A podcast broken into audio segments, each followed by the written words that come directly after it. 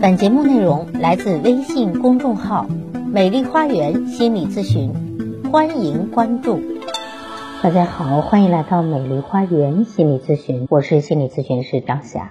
今天咱们看看你在家庭中的角色，因为你在家庭中的角色往往决定了你的人生发展。这里有一个名词叫做角色效应与自我操纵。在生活中，也许你会发现。有些人总是扮演着牺牲者的角色，通过牺牲自己为他人着想和付出来实现自我的价值。有些人好像天生就是索取者，就是小霸王，他们总是喜欢向他人索取，咄咄逼人，稍微不如意他就能够翻天覆地，甚至惹出大事祸事。有些人就是当妈的命，他无时无刻都在为别人操心。这些都可能与他们的原生家庭所扮演的角色有关。在心理学上有一个概念叫做角色效应，是指在生活中人们以不同的社会角色参加活动，因为角色不同而引起了心理和行为变化的现象。简单来说，就是你接受了被赋予的角色之后，你就会朝着这个角色相应的方向去发展。角色固着，进而暗示了你未来的命运。你在家庭里的角色决定了你的人生发展。有位心理学家发现，两个同卵双生的女孩，她们的外貌非常的相似，生长在同一个家庭中，从小学到中学，直到大学，都是在同一个学校、同一个班里读书。但是她俩在性格上却大不一样。姐姐性格开朗，好交际，待人主动热情，处理问题很果断。较早的具备了独立工作的能力，而妹妹遇事缺乏主见，在谈话和回答问题时常常依赖于别人，性格内向，不善交际。通过进一步调查发现，主要他们充当的角色不一样。在他们生下来后，他们的父母对待他俩的态度上也大不一样。尽管他们俩是孪生姐妹，但他们的父母就会默认这个先出生的为姐姐。后出生的为妹妹，姐姐必须照顾妹妹，要对妹妹负责任，同时呢，也要求妹妹要听姐姐的话，遇事必须同姐姐商量。这样，姐姐不但要培养自己独立处理问题的能力，而且还扮演了妹妹的保护人的角色。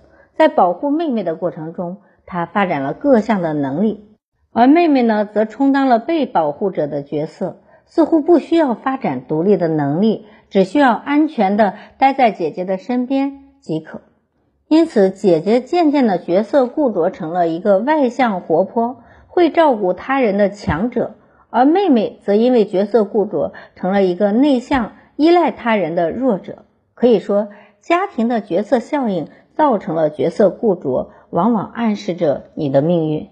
首先，这源于父母的惯性思维，比如把先出生的孩子定义为姐姐。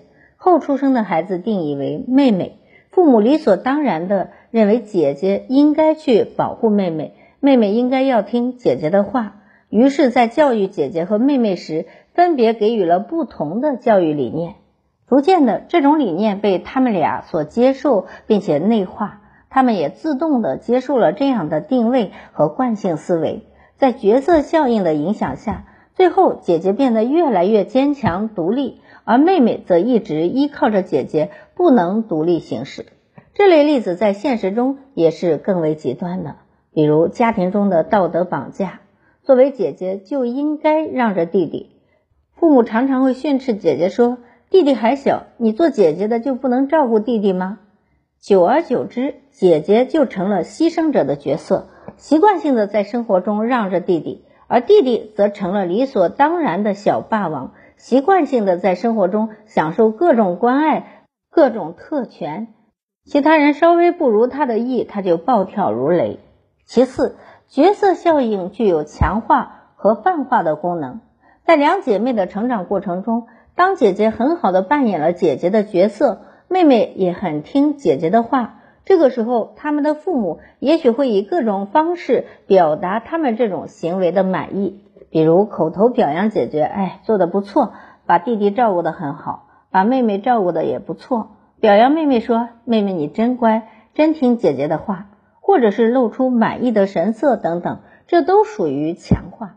慢慢的，姐妹俩都会增加出这样的行为，最后就变成默认和习惯。时间一长，这样的情况也就泛化到其他的各个方面。我们称之为角色固着，就是在生活中你扮演着什么样的角色，往往你就往这方面靠了。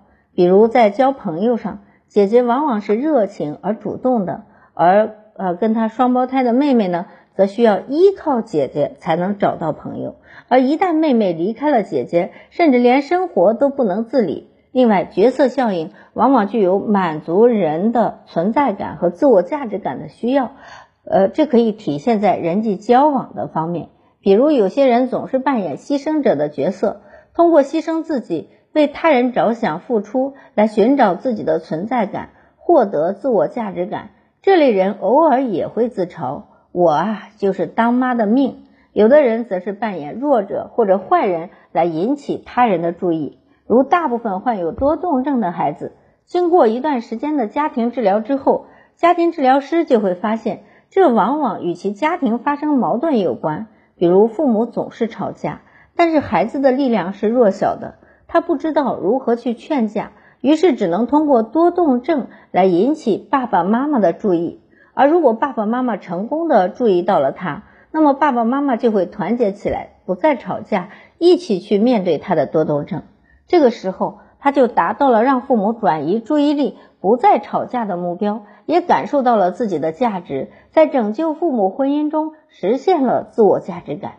当然，这都是他的潜意识心理。如果没有咨询人员帮他分析，并且引导他，啊，他以及他的父母都不会将这样的潜意识上升到意识层面。而如果家庭矛盾一直存在，他的多动症也可能会一直存在，直至成年，直至伴随着终生，决定着他的命运。也许我们终其一生都不能摆脱原生家庭，但是我们可以摆脱角色的固着。瑞士的著名心理学家荣格有这样两句至理名言，他说：“一个人的潜意识指引着他的人生，这往往被称之为命运。但是当潜意识被呈现，也就是潜意识被意识化之后，他的命运就改写了。你想改写自己的命运吗？那就将潜意识意识化吧。也就是说，角色固着往往是由于你的潜意识呈现的。”不会被潜意识觉察到的，而如果你一旦觉察到了它是由原生家庭引起的，那么潜意识就会上升到了意识层面。如果你有意想要改变，那么命运也将被改写。在改写的过程中，也许刚开始你会有各种的不习惯，甚至还会出现退步，但不必着急，这些都是习惯使然。毕竟这些惯性思维已经跟随你很久了。离开他们需要一段时间，也很正常。我们首先需要给自己一段时间，允许并且接纳它的存在，再慢慢的通过不断的自我觉察、自我监控，使得这些习惯慢慢的脱离你，进而改写你的命运。好，我是心理咨询师张霞，您对您的命运满意吗？如果不满意，咱们可以改写。如果您觉得我的分享有益，可以给我打赏。如果您想改写您的命运，那就来联系我吧。想咨询我或者想成为咨询师的朋友，您都可以添加我的咨询微信，关注我，咨询我，帮您走出困惑，走向幸福。咱们下期节目再会。